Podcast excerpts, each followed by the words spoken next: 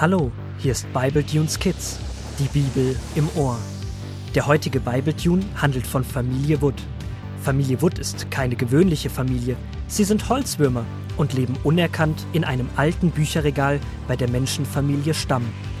Die Holzwurmgeschwister Paul und Rubina erleben eine Menge spannender Abenteuer.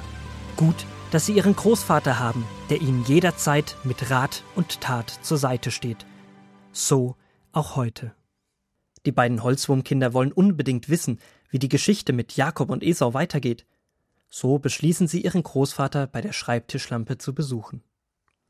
Wer als erster bei der Schreibtischlampe ist, hat gewonnen. Mit diesen Worten rennt Paul los. Hey, das ist unfair. Immer trickst du mich aus. Aber Rubina macht sich trotz ungleicher Startbedingungen so schnell sie kann auf den Weg zum Großvater. Dieser ist gerade dabei, seinen geliebten Rosenholztee zuzubereiten, als er schon von weitem völlig aufgeregt und außer Atem Paul und Rubina miteinander sprechen hört. Mensch, Paul, das war total unfair. Immer wenn wir ein Wettrennen machen, rennst du schon los, bevor es eigentlich losgeht. Stell dich nicht so an. Ich bin halt kleiner, da brauche ich einen kleinen Vorsprung. Kleiner Vorsprung. Du warst ja schon halb da, bevor ich überhaupt losgelaufen bin. Mein Schuhbändel war noch offen. Kann ich nichts dafür?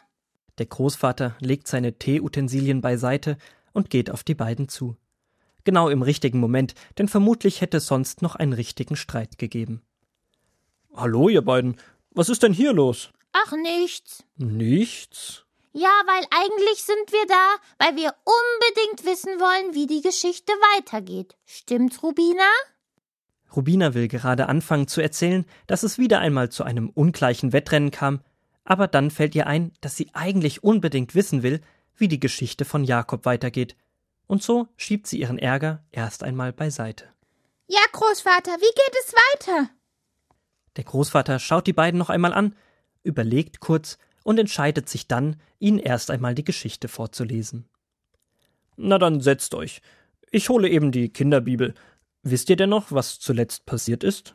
Ja klar, da hat Jakob den Segen bekommen, der eigentlich für Esau war. Aber wie geht's denn nun weiter? Nur Geduld, ich bin ja schon bereit. Und so liest der Großvater aus der Bibel, aus 1. Mose 27, die Verse 30 bis 40.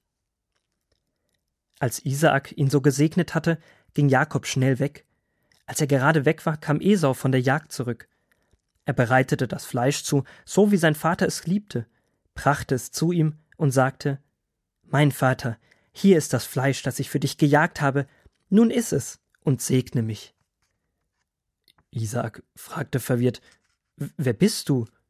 Und Esau antwortete Ich bin dein erstgeborener Sohn Esau. Da erschrak Isaak furchtbar. Er begriff, dass Jakob ihn betrogen hatte, und er erzählte Esau, was geschehen war. Als Esau das hörte, schrie er verzweifelt Segne mich auch, mein Vater. Aber Isaak antwortete traurig Dein Bruder ist gekommen und hat deinen Segen weggenommen. Esau sagte Nun hat Jakob mich schon zweimal betrogen. Erst hat er mir das Erstgeburtsrecht weggenommen, und nun auch noch den Segen. Und er fragte Hast du denn nicht auch noch einen Segen für mich übrig behalten? Ich habe deinen Bruder zum Herrn über dich gemacht, sagte Isaak, und all das Gute, das ich ihm gewünscht habe, wird Gott ihm geben. Aber du wirst es einmal schwer haben im Leben. Du wirst viel arbeiten und kämpfen müssen, und du wirst deinem Bruder dienen. Der arme Esau, ganz schön blöde Situation. Richtig unfair und eigentlich noch viel schlimmer wie das mit dem Wettrennen vorhin. Ja, Kinder, Esau hat ganz schönes Unrecht erlebt. Leider passiert das uns heute immer wieder, weil wir Holzwürmer manchmal einfach ziemlich egoistisch sind und nur an uns denken. Und die anderen leiden dann darunter. Rubina, tut mir leid wegen vorhin. Ich wollte einfach gewinnen, und da habe ich alles andere vergessen. Das war ziemlich egoistisch. Entschuldigung angenommen, Paul. Großvater, was kann ich denn machen, wenn die Situation nicht so einfach geklärt wird? Oder bis sie geklärt ist? Ja, Robina, das ist eine gute Frage. Manchmal erleben wir richtig unfaire Situationen, die uns verletzen, und da kann man auch erst einmal nichts daran ändern. Kannst du dich noch daran erinnern, wie du die Strafarbeit machen musstest, weil dein Nebensitzer ein Loch in den Holztisch gebissen hat und dein Lehrer dachte, du wärst es gewesen? Oder als Paul beim Fuß-Haselnussballturnier nicht mitmachen konnte, weil die anderen sein Trikot versteckt hatten? Da habt ihr euch total hilflos und auf euch alleine gestellt gefühlt. Aber das wart ihr eigentlich nicht. Gott war die ganze Zeit da. Und glaubt mir, ihn machen diese Situationen auch richtig traurig.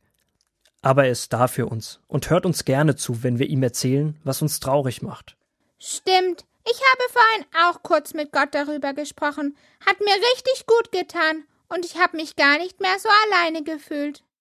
Wenn wir mit Gott reden, dann verändert sich etwas in unserem Herzen. Gott lässt uns wissen, dass er da ist und uns nie alleine lässt. Er schenkt uns neuen Mut und Kraft, niemals aufzugeben und nach vorne zu schauen. Ich weiß auch noch ein Beispiel. Es ist, wie wenn ich mit Papa eine Wanderung mache und er dann meine Hand hält, wenn der Weg durch gefährliche Eichenwurzeln führt.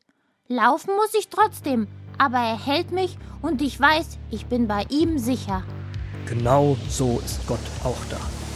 Ja, er hält unsere Hand und geht mit uns durch die gefährlichen, traurigen und ungerechten Momente. Und wir dürfen genau wie du gesagt hast, Paul, uns bei Gott sicher fühlen. Und wenn wir mit ihm reden, erleben wir, wie er unser Herz wieder froh macht.